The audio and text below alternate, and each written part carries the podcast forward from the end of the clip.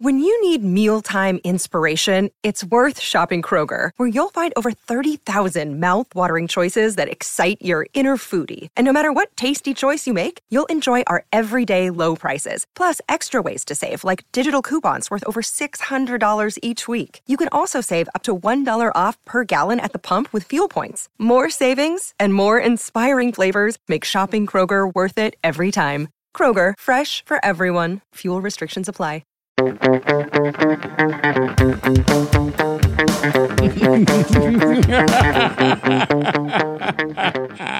Hello and welcome to The Villain Was Right, the podcast where we look at movies and T V from the villain's perspective and dare to ask, were they really all that bad? I'm your host, Rebecca Reeds. And I'm your host, Craig Faye. And uh, today on the podcast, uh, we are joined by a very special guest, uh, Dave Atkinson, everybody. Hey, hello. How's everybody doing? Very good. And this week we are talking about Moonraker, question mark? Why, Craig? Why? We got to talk about this because yeah. I checked. I got to tell you, I you know me. I make mistakes, right? I'm out here. Yeah. I'm making mistakes daily. Um, and I checked, after I watched this movie, I rechecked this like six times because I was like, he couldn't have meant this movie, clearly. Right. Clearly so, uh, the villain is not correct. So... Yeah. As a, uh, so I do I do owe our listeners an apology for this one. Uh, uh, as we'll get into uh, in, in this episode later, uh, this is a ridiculous movie. Uh, so oh my I, God, it's the silliest goddamn it's, thing it's ever made. It's the silliest thing ever. So this is, if you don't know, this is a James Bond movie. This is Roger Moore, and this is probably the silliest and most... Uh, absurd that James Bond ever gets, and that's saying something. Uh, and so I haven't really rewatched this particular one a lot, and I kind of remembered his uh, the villain's plot being like, we're going to wipe out humanity for ecological reasons, like to save the environment. And after I watched it, I remembered, no, no, that's the plot of Tom Clancy's Rainbow Six. Uh, yeah, but, no, on this one, he just wants only hot people. He's like, yes. People are too ugly. I only want hot yeah, people. Yeah, yeah, yeah. Yes. Yeah, when he gives that like Hitler speech and I'm like, oh, I can't pull my oh, yeah. collar hard enough. Cannot pull my collar hard enough on this. So, but the reason I wanted to do this, and this I think will endure us to, uh, back to our audience a little bit, is, uh, and the reason that we're doing it now is James Bond was supposed to come out uh, this week. Um, I think it's its second release date, but No Time to Die was supposed to come out, so we were going to do a tie-in. And in addition to that, Uh, Dave and I have been wanting to talk about this movie together for so long because Dave is one of the only people I can talk to uh, to about both space and James Bond. Uh, so that's why we're doing it. Um, and and anytime we have a guest, uh, Dave, we do like to ask them, what's your personal connection to this movie? What's your experience with it? Yeah, um, my relationship with Moonraker is the same as my relationship as all the other Bond movies, is they're kind of a Rosetta Stone for talking to my uh, hockey-loving dad. Um, like when I was a kid, uh, here's a James Bond movie, dad will sit with you for a few hours was a big deal. And uh, and yeah, and then my relationship as I get with an adult is I, I use them as a signpost of how um, evolved I am being in... Uh, deconstructing all the colonialist horseshit that was my entire childhood and worldview. Because the, if you revisit a Bond movie and you're like, oh, this is bad, that's good. That means you've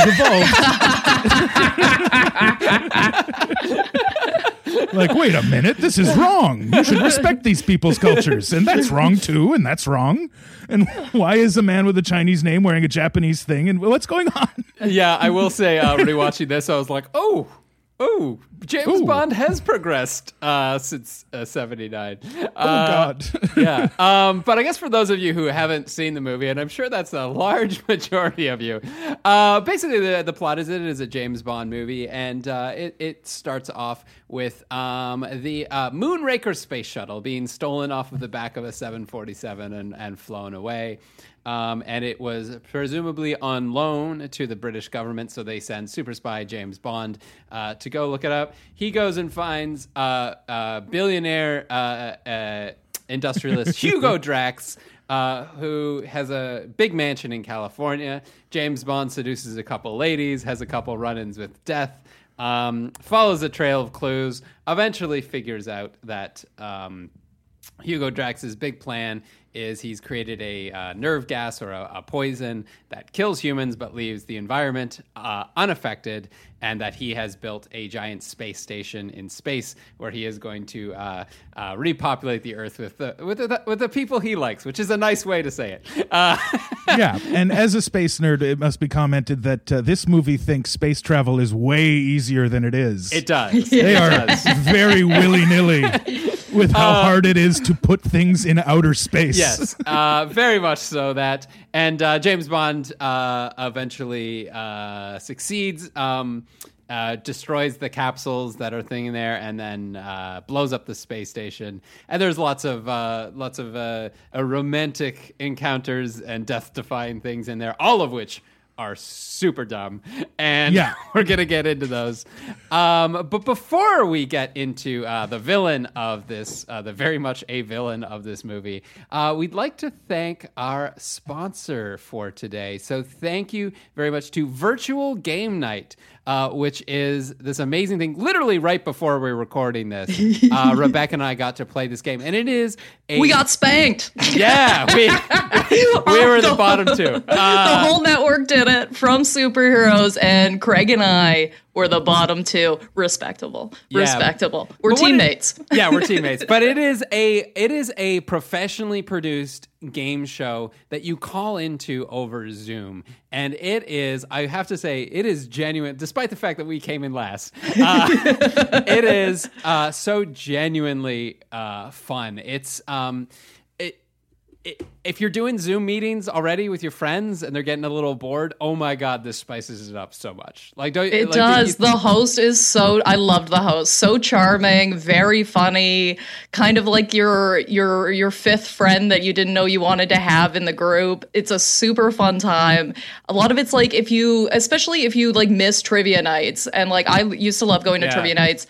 Um, this is a really great setup for something that feels like an actual like event instead yeah. of just logging into something where a computer screen is popping things up for you. You actually have a person that can communicate with you, is actually like commenting on your answers, laughing along with you. It's super fun. Yeah. And I can't, I can't stress that enough. So I'll, I'll just repeat what Rebecca said. The difference between it being a computer and a live host, it makes it makes it night and day. And, and the host Ollie that we had was fantastic, you know, right there with it. Um, and it's so well produced too. Like this, it makes you feel like you're in a real live game show. Like you're recording it in some studio somewhere, right? With graphics and stuff like that. It looks great. It, it the, the system they have executes flawlessly. Um, and it's great for, uh, any kind of event. I think you could do this with your friends sitting on a couch. I think you could do it with your office.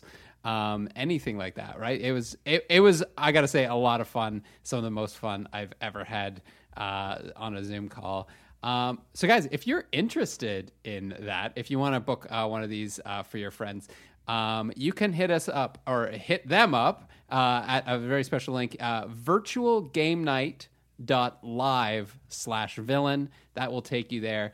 And if you use the promo code villain twenty, uh, you can get twenty percent off. Yeah, it was so fun. And even if you're not good at trivia, like they have like emoji rounds and shit, which was great. Yeah. that's where that's where I'm shining. You know what I mean? That's where I'm shining.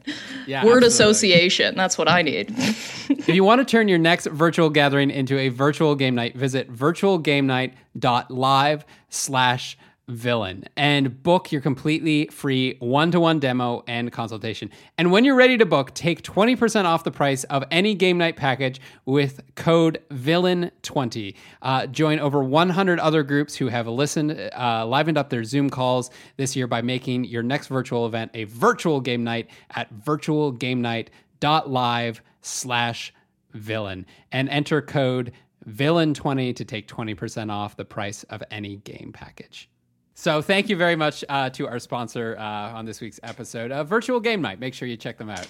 And now it is on to our villain of Moonraker. um, I don't know, guys. Who did you clock as the villain of Moonraker? Oh. I don't know. Probably the guy that fed a woman to dogs. Maybe yeah. maybe that was the villain. As yeah. soon as that happened, I was like, Craig, what's going on? Why are we, what What are we doing? Does this guy got a great point coming? Like, that scene is so crazy because the entire movie turns into a different movie for just that scene. Yes, absolutely. The cinematography changes, the music changes. It's just suddenly a Ramsey Bolton thing going on immediately. Yeah. And then it cuts right back to the Bond movie we were watching where, you know, Auntie Roger Moore goes goes on visits and has tea. Yeah. Um, yeah, it's such a different tone. And like, oh my God, to that point, that dog, like sicking the dogs on the girl who betrayed um betrayed him. I was like, maybe I, that was the point where I'm like, maybe I misremembered this movie. Well, and I did, I, listener. I did. I think what happened, all of the Roger Moore Bond movies blend together. Um, yeah. Like, and they fall out of your head as soon as you watch them. Like, for example, the song from this one can uh, Moonraker by sung by Shirley Bassey. Can either of you think of a single musical line or lyric except for the word Moonraker? No, actually. And uh, to that point, I kept singing it like the Goldfinger song. I was like, yeah. Moonraker, the man with the goddess. I was like, that's not it. Try again, Craig. Moonraker. Yeah, because there's, I think, like two other Roger Moore Bond movies where the plot is I'm going to kill all humanity and replace them with these six people. Oh. Like that happens several times by several different villains. It does. So, and that speaks, I'm so glad you brought that point up because that speaks to one other reason that this movie is so ridiculous, which is there is a finite number of James Bond plots. I've actually created a chart on my computer here. We can go over it a little later if we want to. Um, but this one is hijack spaceships to destroy humanity, basically, right? Yeah. And they there's so few. And this movie literally ripped off the plot of the previous James Bond movie like two yeah. years ago. The spy this this follows The Spy Who Loved Me. The Spy Who Loved Me is we're going to hijack submarines to start a world uh, start a world war so we can repopulate the Earth. Like it it is a beat yeah. for beat remake of the previous James Bond movie just with spaceships instead of submarines, and it is insanity uh, that they got away with that.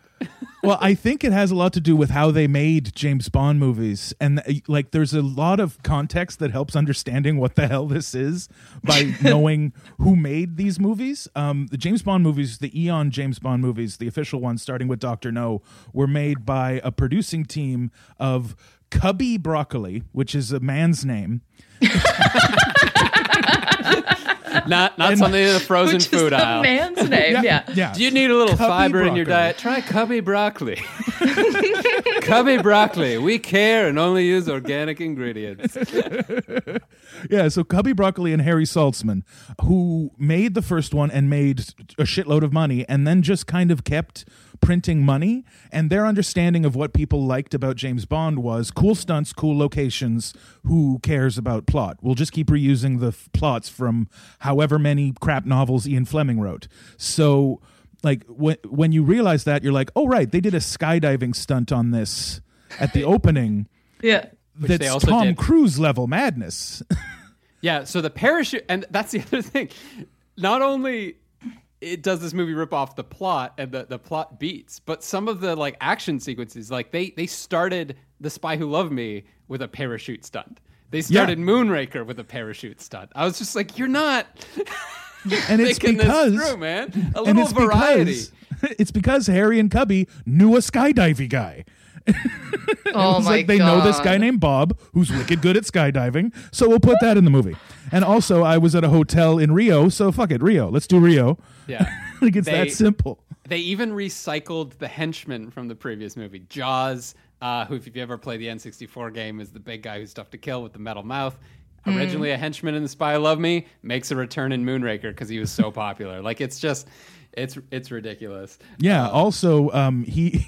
This movie, uh, I, I think one of the things that, one of the headcanons you can do to make this movie a lot more fun is it is a cartoon, and everyone in yeah. it knows they are in a Bond movie cartoon. Yeah. Everyone is fully aware. Like, I'm pretty sure Drax knows he's going to fail. and like knows his job.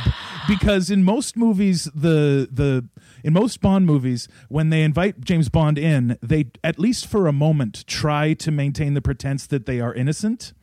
In this one, the first time Drax meets James Bond and is playing the piano in his weird palace, um, as soon as James Bond leaves the room after their very first encounter, he's like, "Kill him! Kill him immediately!" Yeah, actually, a really, gr- a really great and memorable line, which like I, you know, the rest of this movie is ridiculous, but I'll give it credit for this one is, uh, uh, "See to Mister Bond, uh, or uh, make sure some harm comes to him." Like it's just oh, oh. Dude, yeah. There's so many points in this movie that genuinely made me laugh the fuck out loud. Oh, there, yeah. and I'm and I, I'm gonna give you my top three, my top three favorite moments in this movie. Thoroughly enjoyed watching it, by the way. Like if you watch this with the point of this is cheesy badness, like it's so delicious. It's very good.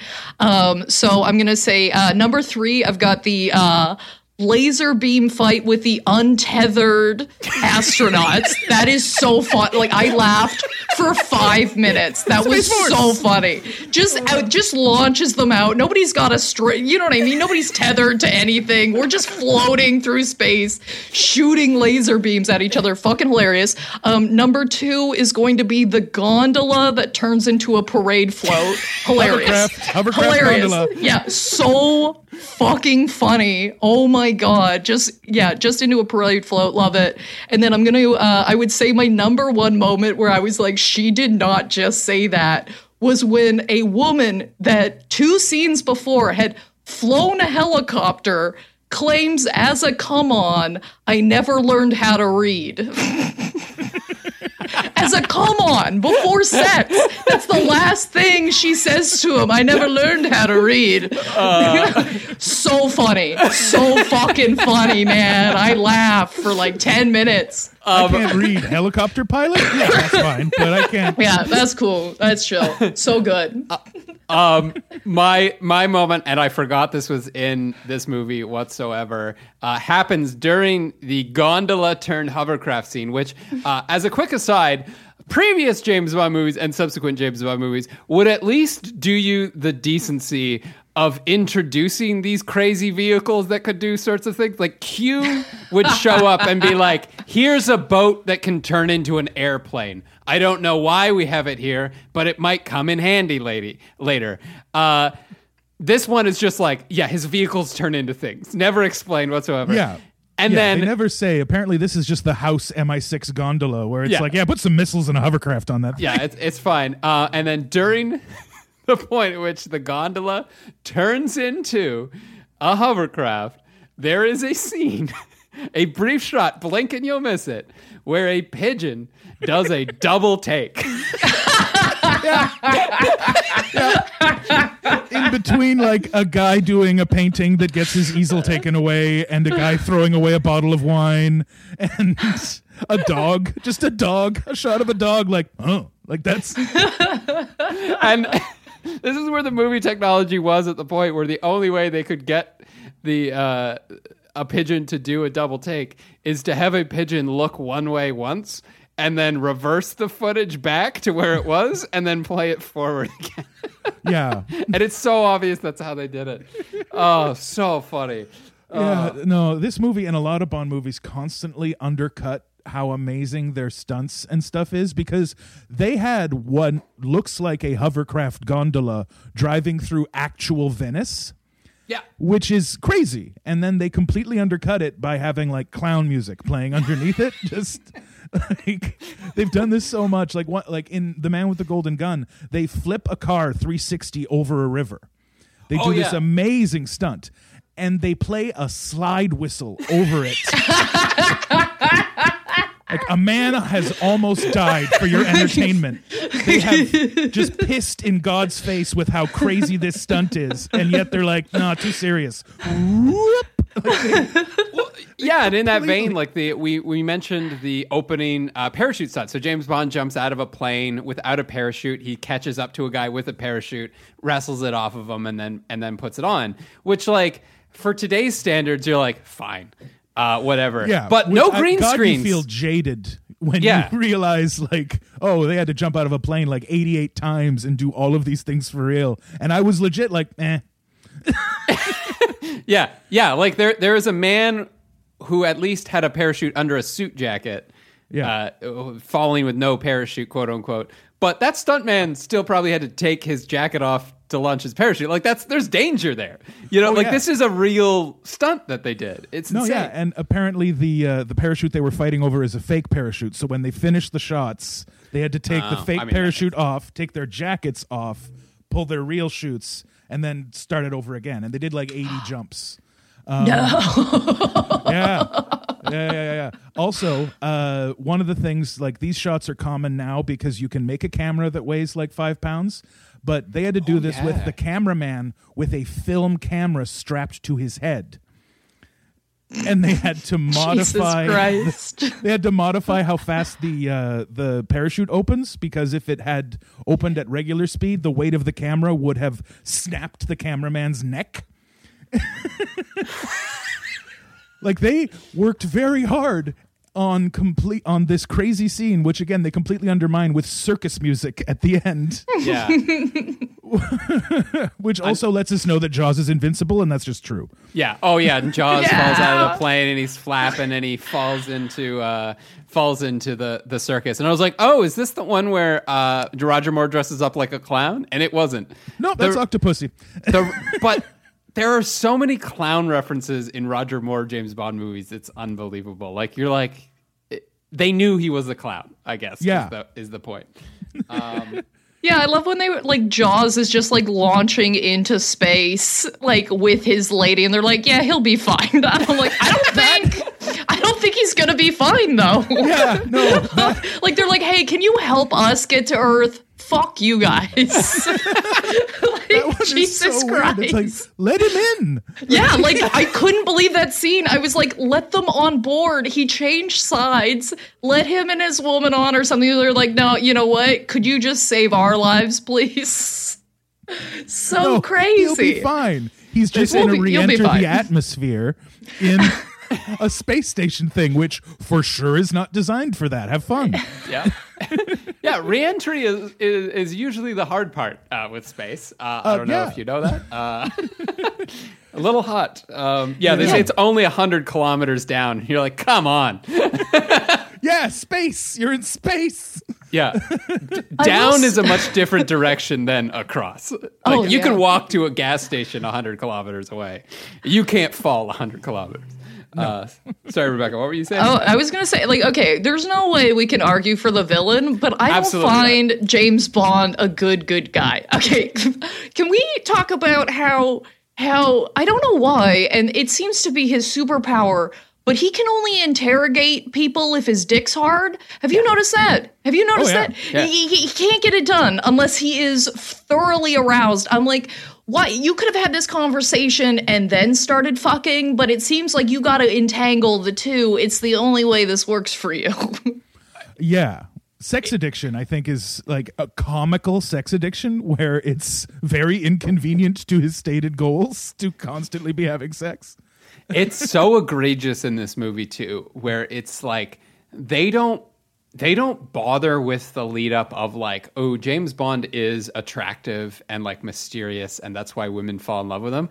It's like, it's just he shows up and is like, hey, I'm so irresistible. You're just immediately going to tell me all your secrets. Like, just by showing up in my room. And I'm like, ugh, ugh, have, have a little defense against the guy, right? He like breaks into every woman's room. He never arrives invited. He has not been invited once in this movie.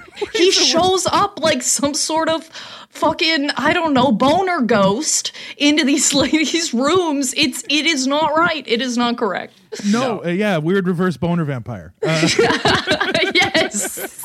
And yeah, that's the one. Reverse boner vampire is it. And correct me if I'm wrong, Rebecca. I need I need a woman's view on this. Mm. Roger Moore is not so attractive that you can't resist him, right? Here's okay. Here's the thing: is that um, firstly, I don't think that applies to anyone on the planet. Okay, that's okay. just not a Consent no is for on. everyone. Yeah, consent is for everyone, no matter how good looking you are. Absolutely. Yes, yes. Okay, I wasn't but, saying that. No, no, no. I know you weren't saying that. I'm sorry. Um, but I will say this. I think it's because this is such a different time period from what I've experienced. Like, uh, like while I was watching this movie, my partner was like, oh, my grandmother used to find this man irresistible. Mm. So, like, I just think I can't judge it because of, you know, when I've grown up, what I've grown up in, what, you know, my generation finds attractive.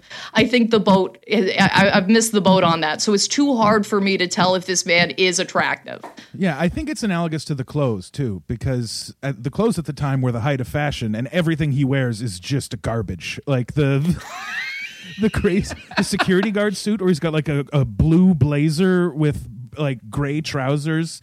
Um, in the gun barrel sequence, he has flared pants on his tuxedo. Yeah. Like big, wide, bell-bottom pants. Like, you know, the ones that are great for running. You know what I mean? When you want to do an activity, you just want to have as much fabric on you as possible. Billowy spy pants, yes. Yeah. They they do not build these movies to be timeless. I will say that. Like, oh, no. Oh, no. Um, also, this movie, the only, the, the it wasn't the plan to make Moonraker next, um, yeah. but because Star Wars happened in seventy-seven, Harry and Cubby were like, all right, space, fuck it, let's go, space. Yep. Lasers, uh, untethered astronauts. Yeah, and, and yeah, because they had originally intended to make, uh, uh, uh, which one? Oh, um, uh, For Your Eyes Only. Yeah. Yeah, which is like a legitimate grounded spy thriller. Like, it's just like, get the code, like get the, get the, get the device. Yeah. Do the secret thing for secrets, yeah. Yeah, yeah. I was saying before, like, there's there's only a, a very few James Bond plots, uh, two of which involve creating a satellite out of diamond. That happened more than once. Uh, but right, also right down at the bottom, uh, you don't believe me, Diamonds Are Forever and Die Another Day. They both feature very prominently. But also down at the bottom of plots that they have reused, it's actual spy stuff. The only two movies I could think of that involved actual spy work, like, getting codes and things like that, are From Russia With Love and uh, For Your Eyes Only. Those are the only two I could think of. I don't know yeah. if I'm misremembering, but like James Bond, spy movies that don't spy is basically what James Bond is. Yeah, yeah, and, and also like James Bond is not a spy. Uh, there's a, a, a running gag that's been done forever about how James Bond is on the cover of Spy magazine every week. He's the most... public spy that's ever been, where like everywhere everywhere he comes in, he's like, hello, I'm James Bond, and everyone's like, oh, the well-known super spy, of course. Richmond, kill him. Like, it's immediate. He's famous. It makes no sense. Yeah, so in, in that sense, I guess um you can't really fault Drax for being like, kill him immediately uh yeah, as soon as he shows up. But while still following the weird rules of you can't just hit him with a rock. That's not allowed. You have to... Yeah. In a very contrived way, murder him in sneaky fashion for no reason other than like honor, I guess. Yeah. What also cre- freaks me out is that, especially that whole front end scene where they're uh, they're at his spot. Um, he he gets in harm's way a few times and still doesn't decide to leave or say anything or take this guy out. That's clearly like, you know, uh, putting assassins on him. He's just like, well, just shot a man out of a tree, time to leave. Yeah. Like, you yeah. know what? Maybe uh, there should be some more follow-up that, here. I, I wrote that down and said, killed man, time to leave country. Like, because what what happens in that scene is Hugo Drax asks Bond to like go pheasant hunting with him. And one yeah. of Hugo well, Drax's... pheasant hunting is yeah. a bit... Uh, pheasant firing squad. Yeah. Um, and all the other hunters hide up in the tree to shoot James Bond, which, like, you know, okay, fair enough, that's a trap. And then James Bond just, like, tries to shoot a, fe- a pheasant, and, like, Hugo's like, you missed, Mister Bond. And he's like, did I? And then a man falls out of a tree, which actually is very James Bond. Like, it's it's very cool. But yeah, yeah. then why didn't you stop him afterwards? Yeah, you know what I mean? Like, it doesn't make for a long movie, would I, but I would have been like, well, time to investigate you, I guess. The yeah. man I'm standing beside that wanted me to go hunting with him. Yeah, that's Drax. Drax there is just like, no. All right. Yeah. I'll try again. Yeah, I'm like, no, like you're there's... still like James Bond hands him the gun back. Yeah. Like, nah, here's the gun. I will just walk away from you with my back to you while you're holding a gun. That's spy, that's that's Spy one oh one. That's what they cover when you first become a double O agent, is always hand a loaded gun back to the person who's trying to kill you. Yeah. That is rule number one. Got to do that. Um, oh, my God. Yeah, and... Um, Yeah, Venice. I, I we need to get to some of the Venice stuff because yeah. that, as a scientist, the lab safety procedures there are pretty, pretty lax. Uh, oh, so, so, so you're talking about when he discovers the the, the chemical warfare facility, right? Yes. Um, yeah. With uh, the like, okay, he goes in, he looks around, and he's like, "Huh, what the hell is this?" And then he takes a vial of nerve gas and puts it in his pocket, um, and. And then he goes into another room. The scientists come back, knock over the shit he's been fucking with, and are immediately dead. He just whoopsie doops murders two people, and his reaction is, mm. And that's, that's it. And, that's and I, it. Will, I will say this. At this point in the movie, uh, James Bond has yet to confirm that there is an evil plot, right? He yeah. He does not know what it's up to. So as far as he knows, he has broken into... A, a lab at Drax Industries, which is a huge conglomerate doing lots of different things, um, space being one of them, um, and disturbed a laboratory uh, and caused two lab workers to die. Yeah. That is, they could be working on any number of legitimate toxic or harmful substances. You know what yeah, I mean? It didn't uh, have to be nerve gas. It could have been accidentally toxic to humans. Exactly. Like, no, this is a this is a special cleaner for rocket engines or whatever. Like, yes, actually, you, do you know what is really toxic to people? Uh, uh, rocket fuel. Hydrazine yeah. is like so fucking toxic. They're like, it's instant cancer if you get if you get even a little bit of it. That's why, like. Remember when the space shuttle used to uh, land and like they'd be like, the astronauts can't come out yet. They they got to stay in there for a bit, and guys in like literal spacesuits would come out and like hose down the space shuttle and like go over it inch by inch. That's because the fuel for their like attitude control is so fucking toxic to people that like if they opened the door and some of it got in, the astronauts would die.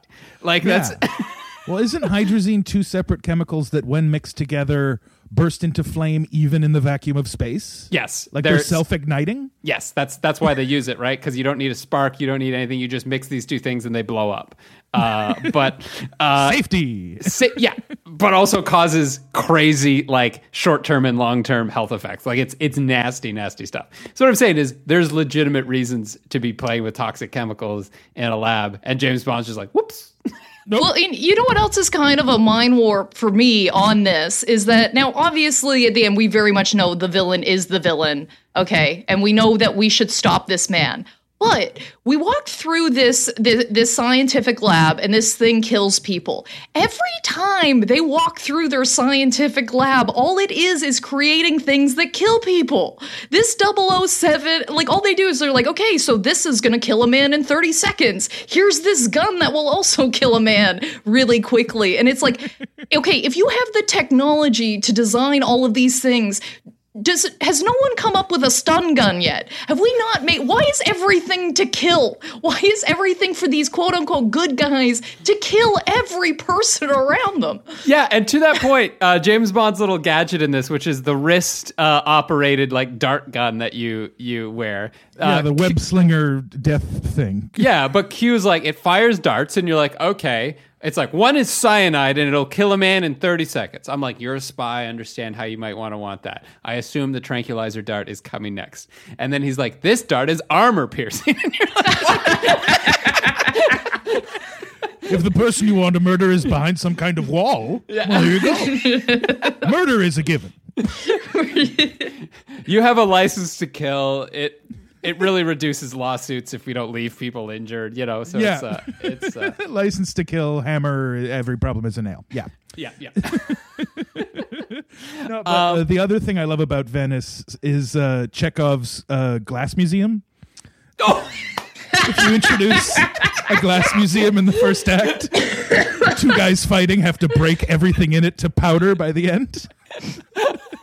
Uh, that's the perfect way to put that. Yeah, because I wrote that down too. It's like, they sure are making a point of uh, making sure the audience knows exactly how priceless each and every single one of these is. Yeah, yeah. A tour guide yeah. lady walks around like, this one is worth fifty million dollars. This is a priceless artifact from royalty. It sure would be bad if someone went through here like a bull in a china shop. Yeah, yeah, that's what I was just going to say. I'm like, somebody in that pitch meeting was like, okay, bull in a china shop. That's it. That's the idea. Shut it down. We're good. Yeah, and grain of salt, but IMDb trivia says that's the most candy glass ever made for a single production. No.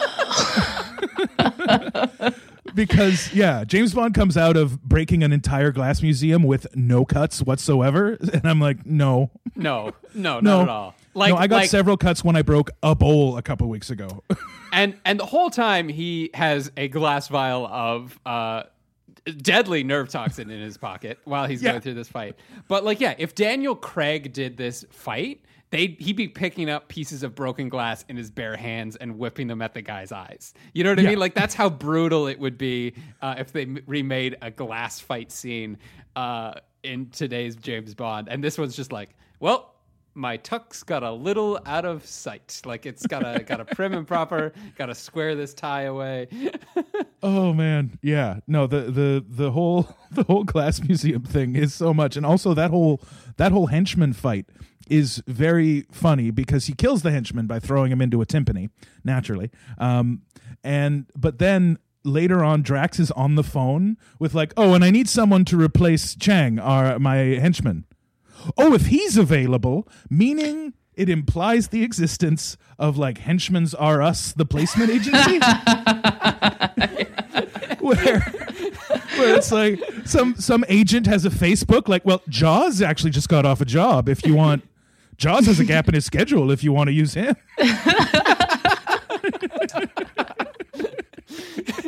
You're absolutely right. I I forgot that. Uh, yeah, but you're he's absolutely on the right. Phone it, Im- it implies and orders the ex- henchman. It implies the existence of like, uh, yeah, a henchman for hire service. And I guess we shouldn't be surprised because like this is the uni- this is the world of Spectre, you know, the actual evil organization that's behind everything. But yeah, oh god, that's so funny. Um, another thing I did want to touch on is uh, the the the balls of the mansplaining that James Bond does to, to, a, oh, to a fucking astronaut, to an astronaut oh. explaining space to an astronaut. First of all, I don't think we've said her name yet on the podcast, so let me just introduce you to trained NASA astronaut Holly Goodhead. Ugh. Doctor Holly Goodhead. Goodhead. I'm sorry. Thank you, I, Rebecca. Like, what? How did you feel watching that scene? I just kept telling myself, I'm like, this this is just on par for the rest of the film. You know what I mean? You just got to put on... When did this come out? Uh, seventy-nine. seventy-nine. Yeah, you got to put on your seventies glasses for this movie. You got to laugh at it. That's the important part, is just to laugh at it and go, okay. Yeah, Bond is over-the-top misogynist, where it's a little bit silly. It's um, it's cartoony. It is, like you said off woman. the top. It's yeah, yeah, yeah, yeah. Because we enter into an area area where I'm like, we this is not serious. We we cannot take this serious because it is fundamentally not serious. Yeah. You know what no. I mean? Like, you have a whole scene where, like, like all of the music Music cues in this movie indicate that we cannot take any of this dialogue for what it is. Yeah. It's hilarious. The timing, the the the way they unload lines sometimes. Like, the fact that double oh seven is at no point ever urgent in this film, not once. He's about to get lit up with with like rocket fuel, and he has time to make a joke as he's like bombing the vent open. I'm like, buddy, we got they're counting down. Like, they're counting. We don't need a line. Say it in the even, vent. Yeah, Say he, it in the vent.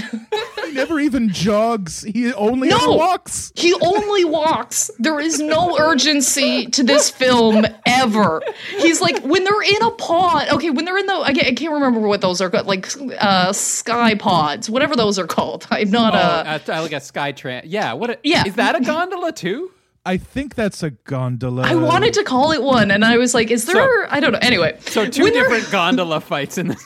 yeah, yeah, yeah. Two different gondolas, but two Both different kinds. gondola fights. So, yeah. so they're in this, this this sky gondola, and and and Bond's like, you know what would be safer if we got on top of this untethered? That, is so that would crazy. be. I was like, better no. Better out than in. No, better in. Better yes, in. Way better in. And he's so casual, and like even the fight scenes seem slow. They're like, oh, well, just going to gear up for a punch for a couple of seconds here. You know what I mean? To, it's yeah, just all over the place. I think the reason why the fight scene seemed so slow was probably because those were two actual stuntmen up on top of a gondola above the ground being like, if we fuck this up, we're dead. Yeah.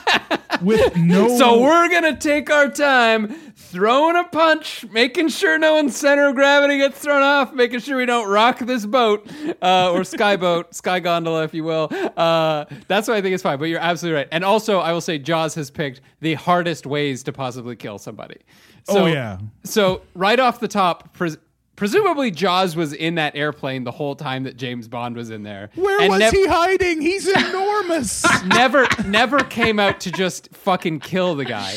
Uh, second of all, uh, oh, the first time we're sort of introduced to him is he, he's in that clown head or whatever.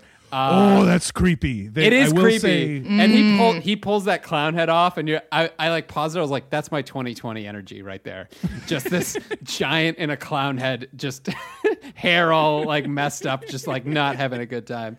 Uh, and somehow the strongest man in the world gets like pushed away by a crowd of like ten people. Doesn't make their, sense. Their and party was too so hardy. He weird. could not and resist tr- the party.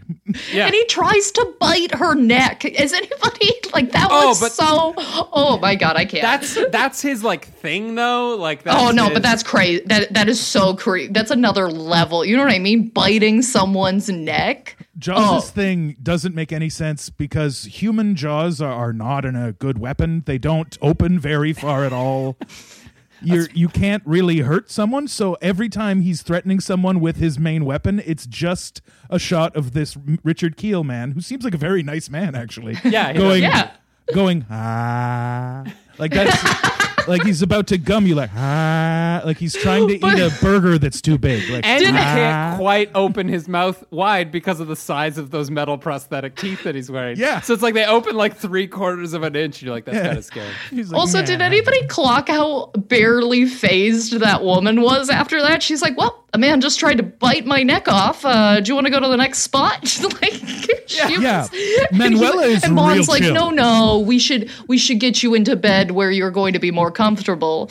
like, I can't. I lost track of the women in this movie because, like, oh, the poor women.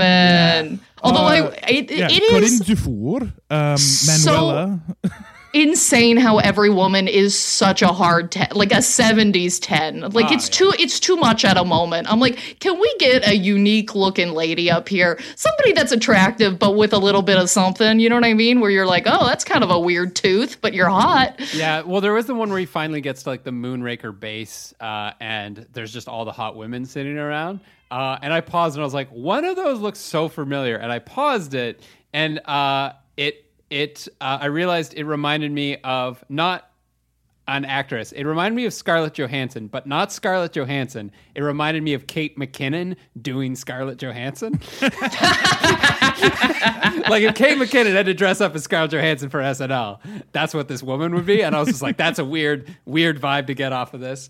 Um, yeah. But yeah, Jaws yeah. p- picks the hardest ways to kill people. Oh, yeah. And also he's, uh, but he's a real... Like he's a real journeyman henchman in in a real fun way, and what's weird is there's a kind of like congenial uh, uh, camaraderie between him and Bond, where like they see each other like, oh hey, all right, are we working? Are we working together today? All right, okay, so you try to kill me, and I'll try to kill you, and then all right, cool, and uh, we'll, we'll both be fine by the end after. of the day.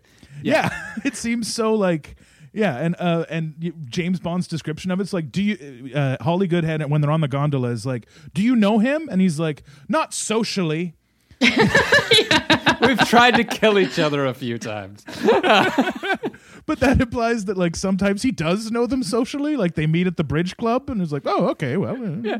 You know, there's the, there's the annual M I six uh, Spectre mixer, mixer, you know, where we all just, like, put our things aside. It's like, guys, I know we're usually on the other side, but, like, you know, Jaws, meet James Bond, and, like, all the rest. It's like, oh, double oh seven? Oh, yeah, yeah, yeah. I, no, I, I worked with uh, I worked with the last guy who had that number. Uh, a Scottish guy, I believe. Uh, yeah. Yeah. Um, Dave, can we talk space for a minute? Oh, yeah. Oh, for sure. Okay, one, I find it uh, amazing how close they got to what actual space shuttles look like, because this movie was produced when there weren't space shuttles. There was only the Enterprise, the gliding tester that they used to test landing and approach. Yeah, so this movie came out in seventy-nine, and first space shuttle flight, Columbia, was eighty-one, is I think. Yeah, whatever. Yeah, so the, the the model people had to guess. Like, they had to just, all right, well, I hope they don't change the plans. So based on old designs, they had to, and all the space shuttles look exactly like space shuttles. Yeah, they do, like, actually. They, it's pretty un- uncanny. Yeah, I mean, they, they got it all down pat. But, um, yeah, in terms of space science things, my nerd brain kept going off constantly in very nitpicky, annoying ways. Like, one, why did they? Why were they transporting the Moonraker full? Why would you put gas in it? Why would it have gas in it? Yes, yes, yeah, because apparently you're just able to light rocket engines uh, on the back of a seven forty-seven. Like, that yeah. seems like it's a recipe for disaster.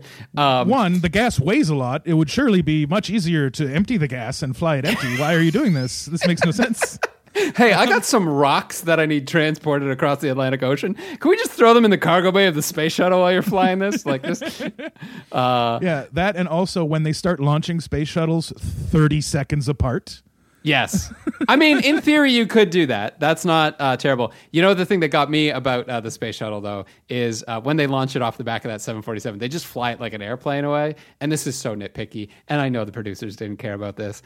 Uh, but the engines of the space shuttle are actually tilted to be off center because the main engines only fire when it has the external tank attached to it.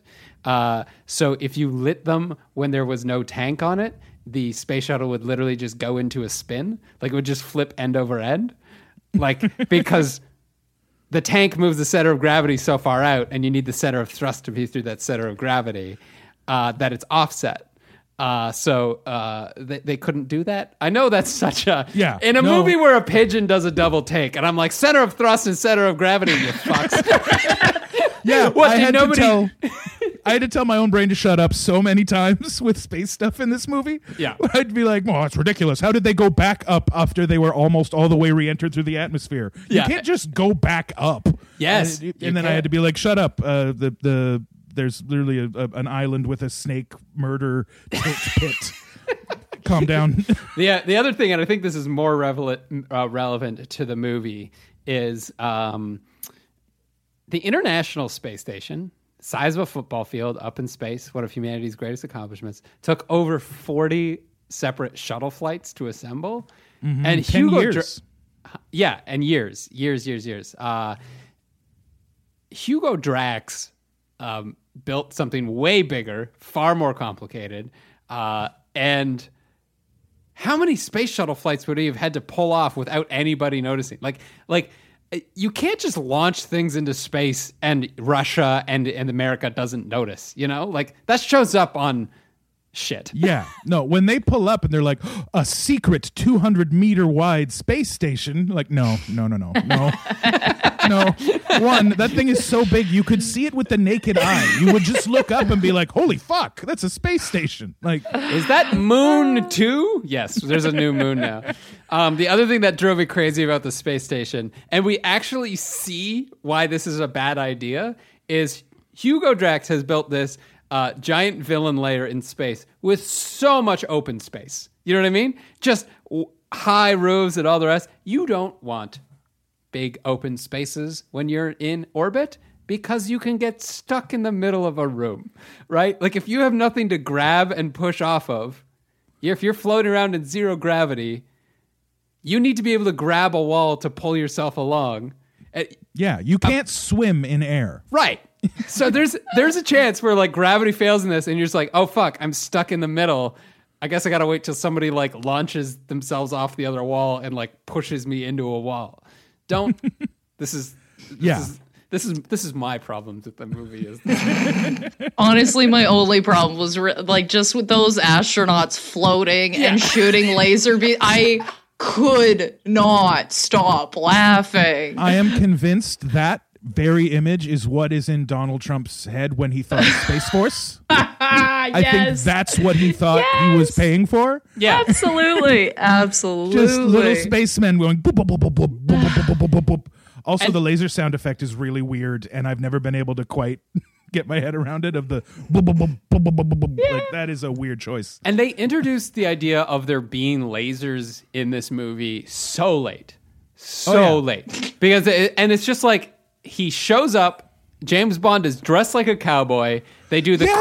quick. They do the quick, which doesn't.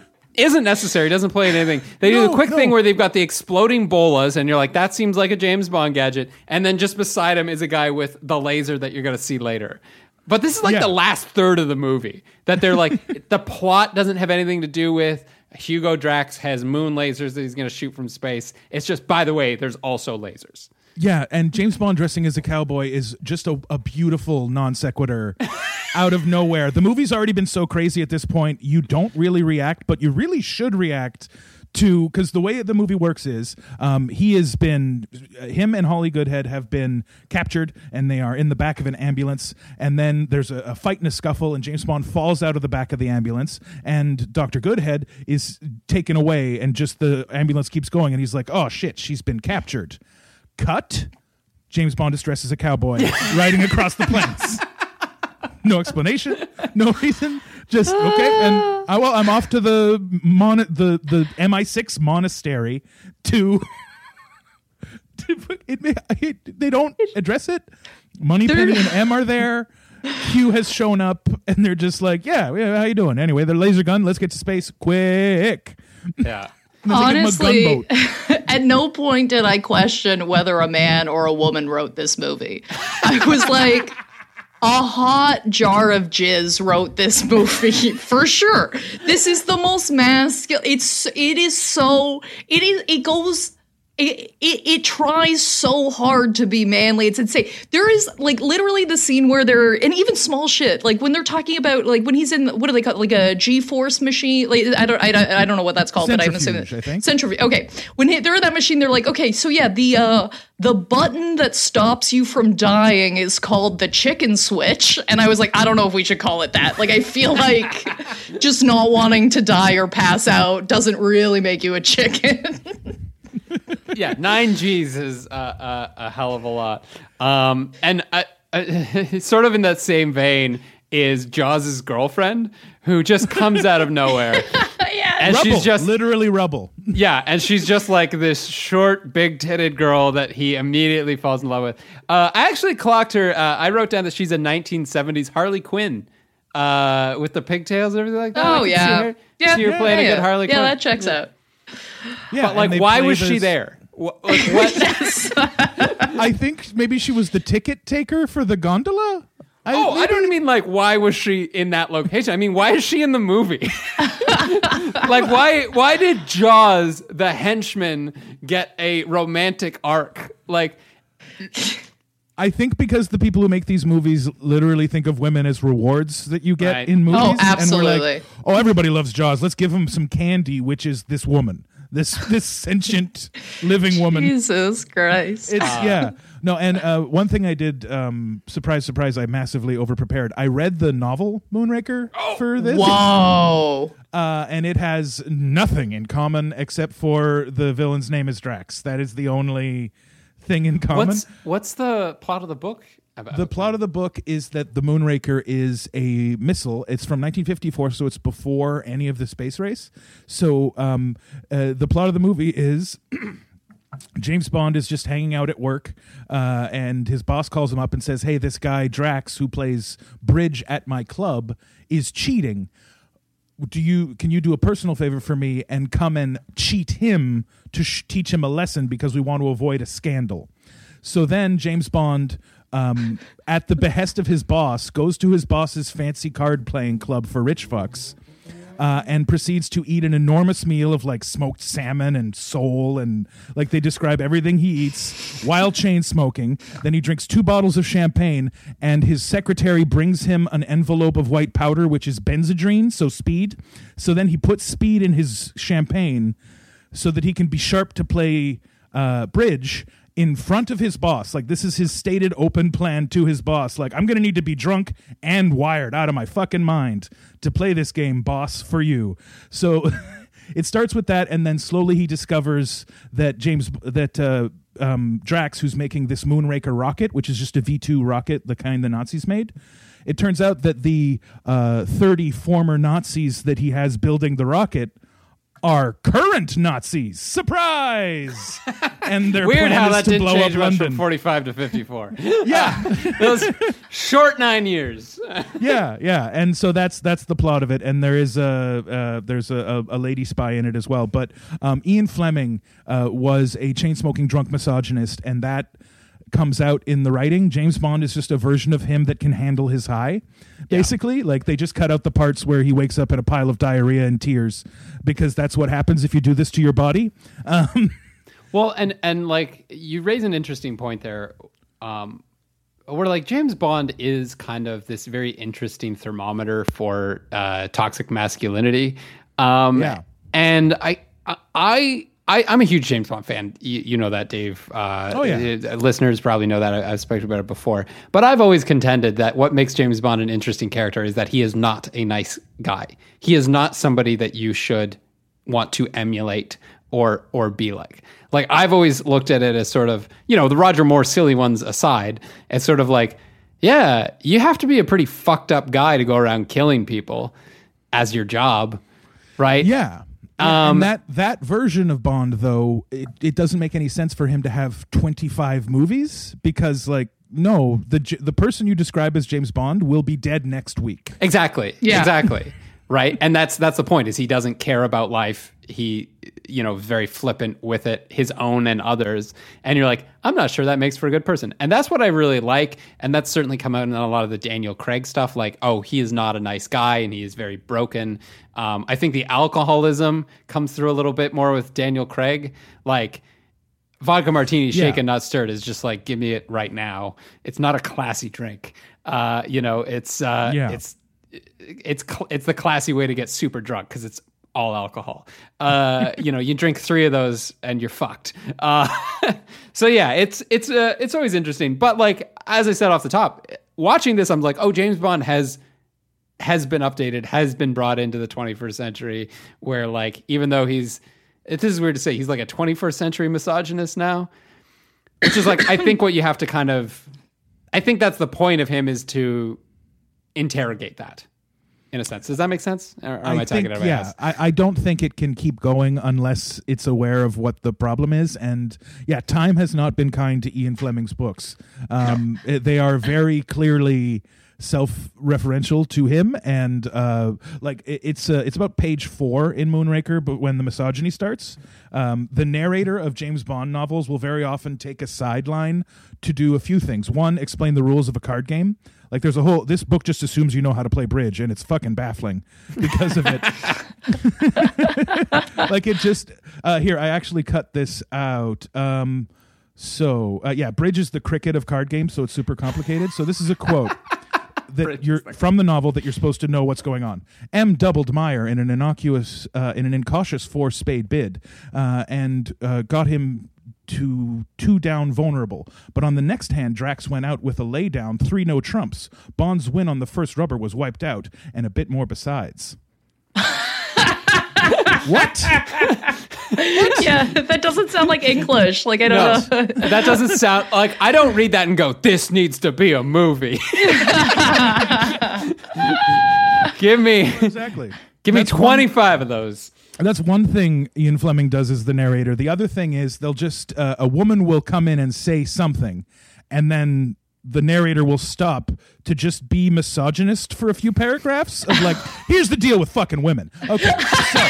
Jesus Christ. Like, it's, uh, Mister Bond, your table is ready. And let me tell you something about the opposite sex. Yeah, yeah. It's just completely out of nowhere. Um, also in Moonraker, several times he gets mad at... Um, uh, in nineteen forty-six, after the war, uh, France banned prostitution for like the first time ever. They banned sex work and brothels. And there's like three instances in this book where James Bond is like, man, Paris used to be great when you could go to the bawdy house. Like he just like oh, no. laments the loss of all the Paris brothels. Because he He's, used to go all the time. Uh, so this has been a weird episode of Villains, yeah. right? Where uh, neither the villain nor the hero are very good people. I guess that's no. an, that's I guess that's a combination we have not uh, tried yeah. yet. No uh, one is right. No uh, one is other, right. Any other quick thoughts on uh, uh, James Bond, Moonraker, before we get to our heroes and villains? No, they're both wrong, but I would say Drax is definitely way more wrong. Let's yeah. say that. Yeah, I, w- yeah. I would like to say that. Global genocide is yeah. very hard. We to... Yeah, we do not condone that on The Villain Was Right. No. Uh, big, big apologies. Uh, so yeah. it is time uh, to give our definitive rankings of how good uh, The Villain is. What do you got, Rebecca? I've got... Um, Bad Things to Whisper Before Sex uh, as my ranking for Drax. Um, so from uh, I found this wig to uh, my grandmother died in this bed, I'm going to give him a uh, I never learned how to wipe. Uh, run, run. This is very bad. Run. For the love of God. This is the most. Yeah, you you are an evil, evil person. No. God, that's so specific. Uh, I hate it. Uh, how about you, Dave? Did you give a? Did you come up with a ranking for our villain? Uh, yes. Um, so for me, I'm going to do the murder weapon contrivance scale. Hey. So on the low end, a, a nearby stick. I think that's right. the least contrived murder weapon. Yeah. Uh, and at the top end, uh, a tilty bit of floor next to a pool combined with the release of an overweight boa constrictor. Um So between a nearby stick and that complicated machinery, I give Drax a Kendo henchman in the Glass Museum. Uh, it's creative and impressive, but ultimately doomed to fail. Um, yeah, I like that. I, I like that a lot. So I, I went a little meta here, so like I apologize if you can't follow along, but I ranked Hugo Drax on the uh, James Bond actor scale. Uh, so Ooh. on a scale from Sean Connery to Daniel Craig, uh, I'm going to give Hugo Drax a Roger Moore. Because uh, uh, it's actually quite bad, uh, but you forget about it because it's so terribly silly. Uh, that's, uh, that's that's my good, ranking yeah. of uh, Hugo Drax there. And uh, yeah, just, guys, just before we get to our heroes and villains of the week, um, uh, real quickly, a couple ways that you can help out the podcast. So big news, guys. Uh, we mentioned it on uh, our last couple episodes, but we now have merch. Oh my God. If there are things that you uh, you think that we've said that are funny, uh, chances are they might be on a shirt. Uh, uh, you can uh, check out our merchandise at uh, v w store dot from superheroes dot com. So that'll forward you to the T Public store. We've got a buddy t-shirt up there. Uh, we've got... Uh, what else we got? Oh, we got a, a get your nerd dicks tucked into your waistband. We got that. Yeah. Um, for the people that work from home, you know. For the people that work from home. And if you don't want to wear that on a shirt, uh, TeePublic is really great. They allow you to put uh, stuff on pretty much anything. Mugs, uh, uh, stickers, face masks even. Wear your masks, people. Uh, and you can wear get your nerd dick on a... on a mask. Uh, we also have Villain Was Right logos and stuff like that. Uh, stickers you can get, uh, all pretty cool. I've ordered a bunch myself because I am a uh, I am a narcissist. Uh, I got the Science Me Craig T-shirt, uh, which uh, of course I did. Uh, so you can check that out there um, as well. If you guys just want to get in touch with us, uh, you can hit us up at on Twitter at uh, V W R Podcast, uh, Facebook Villain Was Right, or uh, you can email us with uh, movie suggestions. Uh, Villain Was Right at gmail dot com. And if you're looking for a little bit of extra content, as always, you can hit us up on Patreon slash Villain Was Right. Um, we've got great loo- loose bonus episodes. We, I call them Lucy's. You know what I mean? They're they're the fun ones you find in your pocket. So you get two of those a month if you sign up for our top tier. And if you sign up now, you get our whole back catalog. So you can listen to everything that we put up to this point. We get two bonus episodes a month. If you want more voting rights, if hey, you want to kick us a buck, do it. I'm into it. And um, if you can or you don't want to, That's great. Thanks for listening. Anyway, you're here. You're you're, you're the best. You guys are uh, awesome fans. We love hearing from you. I get a lot of raccoon content from you guys that I'm super into. Uh, yeah, keep tweeting at us. Keep letting us know. You can tweet directly at me if you believe that, yes, it is horrible to die in space. And don't do that. You've convinced me, Twitter. I don't want it. I don't fucking want it anymore. Good job, team. Oh, my God. That was a horrifying thread. Thank you very much. Very educational. We love it. And uh, now, as always, we are hitting up our uh, heroes and villains of the week. What do you got for us, Craig? Yeah, so I got a real light one uh, this week. Um, I've actually saved this one for a while before this movie, um, which is we in Ontario uh, are uh, in Canada. We are basically back to full full on lockdown right now. Uh, yes. uh, it's really, really uh, quite frustrating. I know everyone's feeling bad about it. So my villain of the week is astronauts. Uh, my villain of the week is astronauts who give us advice how to handle social isolation. Because I don't want to hear from you, astronauts, about about how to work in space. It's like, like it, because do you realize astronauts are our best and brightest? You realize that? I don't want to have to hear from somebody uh, who is trained to work at the International Space Station. I get that you are working in isolation up there. I get that you are far away from your families and friends. But you're... You're the best of us. I can't hear advice on how to like be locked up in my two-bedroom apartment from somebody who's in fucking space. You know what I mean?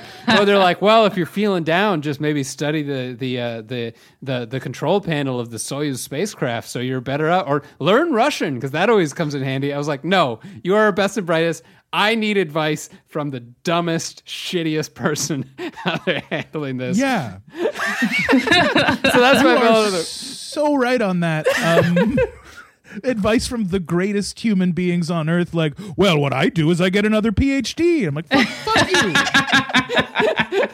I need a fourth one. No, fuck uh, off. It's like, would you try staring out the window? I did. But it's not one hundred kilometers up in space. I'm not watching Spain whiz by under my under the gondola. Uh, I see the same shitty building. My view doesn't change constantly. Uh, anyway, that's just that's my very lighthearted villain of the week. Uh, Dave, what do you have for uh, for us this week? Um, well, my my heroes have been more of not uh, yeah more of not of the week, but of uh, the whole not leaving my house since March thing. Um, uh, you guys have both been to my place. I'm very, very lucky to have a balcony. Uh, mm-hmm. I, I a very a, nice balcony. So yes. Nice. We we'll watch uh, movies for your podcast out there. Yeah, yeah. I uh, I am, and uh, I didn't realize that it's the the greatest stroke of luck I've had since ever. Uh, as soon as the thing hit, I'm like, oh my God, thank God, I have a place to sit that's outside that is safe and whatever. Um, but what's happened is, have you guys ever seen Rear Window, the Hitchcock movie? Yeah.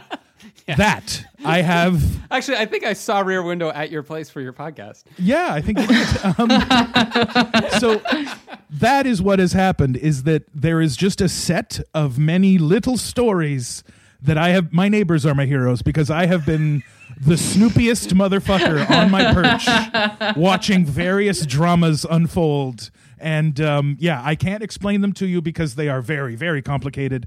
But uh, neighbor lady, um, there's an old, uh, the old lady two doors down who uh, sweeps up leaves one at a time with her cane and is in like this crazy Sisyphean cycle of fighting the leaves. Like that's been great to watch. Um, uh, my tree is full of raccoons, so I get to watch raccoons sneaking around and being fat and whatnot.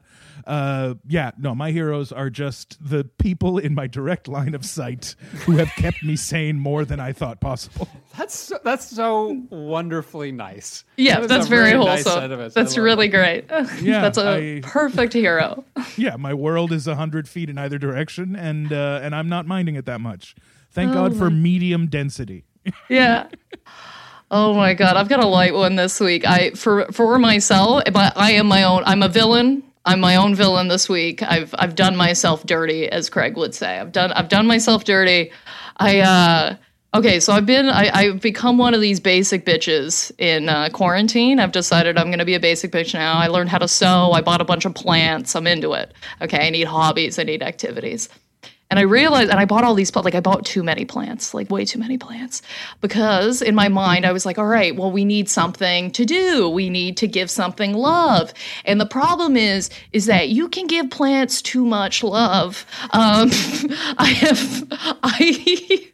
And we're going to see over the next little bit, but I may have single-handedly killed every plant, big plants, like like a Monstera, I've got a Majesty palm, I've got some big-ass plants in my house, and I may have killed all of them because um, I have been overwatering all of my plants, apparently. I had no idea, and I didn't know they were supposed to be in specific pots and shit. I just kept them in whatever I got them in, and um, I have just been slowly killing my plants. So in and, and it's almost wintertime here, which is not when you're supposed to transfer plants. I had to go on a hunt to find terracotta pots, okay, that nobody sells in the city, apparently. I got laughed out of like six plant stores because they were like, nobody repots right now. What are you talking about? Um, and then I had to spend six hours, this is not an exaggeration, six hours in my bathroom covered in dirt, like a toddler, like a toddler you caught outside, covered to- head to toe in dirt, just ripping rotten roots off of plants to try and save them. I threw my back out. It was like, it was just one of the worst. I am such a fucking idiot. All of them had root rot, all of them. And if you know anything about root rot, it smells. It smells bad. Okay, it does not smell good. So I was just locked in my mushroom smelling room bathroom. It took me, and it took me, and then an hour, a full hour to clean the bathroom because I had to wash my floor six times to get all the dirt off. I really, if guys, if one of these plants doesn't live, I'm going to be furious. I'm going to be so mad. I'm going to be so fucking mad, dude. Anyway, so I'm the villain of my of my own self this week. I felt oh. so bad for you there. Dude, like, six hours, six hours. I'm not exaggerating. Like I threw, like I, I had to lie down for the full, full next day. I couldn't move. Oh. Okay. I feel, yeah, no, that is, that is heartbreaking. Like, oh no. I know. I just, I can't, I'm like attached to them now, like a plant lady. Like I, I'm like, no, they have to live. I love them. That, uh, that process happened to me, but a, a little bit slower. Like because I have the balcony, um, it went from, I think everybody did that who tried to grow plants is realize that there's actually something to it. Oh like, yeah. It's like a whole every, thing. Everyone has the same crazy hubris where you're like, leave it. It's fine. Yeah. And then, and then three months later, I think, I think you've had this, an experience that a ton of people have had, which is three, six months later, you're on the internet. Like, wh- how does all of this matter? Like, yes. How much, how much water, what kind of water, how dry it is when you water again. Mm-hmm. Um, like all the shit that I never knew. I had to call my mom and tell her, sorry. Like, okay, I didn't, I thought gardening was a, a lie you had to just go be outside for a while. You were doing shit. You were really. Yeah. You had research. Oh my God. I spent, I think, two hours watching YouTube videos of how to remove root rot. It was so intense. But yeah. Now I know so much about root rot. If anybody needs to message me, I can throw you some advice. I have covered it. Oh, great. Well, I think that does it uh, for us uh, this week on the podcast. Uh, Dave, our wonderful guest, Dave, where can people get in touch with you? Any uh, projects am- to promote or anything like that? Uh, well, I, uh, I, there's all of the back episodes from the before times of Big Gross Movies, uh, the podcast I did, which was very, very in person. And we made the decision to not try and, and, uh, and video it. Well, you guys have both done it. And, uh, and a huge component of it is, um, the vibe that we watched the movie together. Yeah. Uh, yeah. And that's very hard to recreate. Very fun though. Yeah, definitely go check out uh, Big Gross Movies. Uh, oh, Meg, such uh, a good podcast. Uh, Meg McKay too has also been a uh, guest on the podcast before. So yeah. Oh, bless Meg. Yeah, we we, we do a lot of uh, video calls and stuff. And oh god. But um, yeah. As for me, you can follow me on uh, Twitter at shitshooters, which is a terrible handle that I have never bothered to change. Yeah, guys, definitely go check out Dave's podcast. It's uh, it is just good, silly, fun, and you get to learn. There's always a learning component. You always learn oh, yeah. something off the top of the podcast, and it's great. And I don't know if you guys know this little side information. Dave always cooks a delicious meal for his guests when they come over. Delicious. Yum, yum, yum. yum Miss yum, it yum. so much. I legit, feel, I legit considered a way to get you guys cookies. I, I honestly was like, do I go? And that, but I don't know their addresses. Would it be weird yeah. to ask for their addresses so I could drive up in the morning with cookies? So yeah. I didn't do it. But you're such yeah. a good cook. I yeah. Um, and as always, guys, you can follow me at Rebecca Reads on any platform of your choosing. Uh, yeah, and you can uh, catch me at Craig Faye Comedy on Facebook, Twitter, as well as YouTube now. There's some uh, kind of best of uh, Villain Was Right out there uh, on, on my channel, so you can hit that up at uh, Craig Faye Comedy. And uh, everybody, that is us uh, for uh, the podcast this week. Uh, next week, we got some uh, a really great episode uh, coming up for you, so watch our social media uh, for the announcement of what that's going to be. We're into December. Um, and uh, until next time, uh, this is The Villain Was Right, reminding you not to mistreat your indestructible henchman. The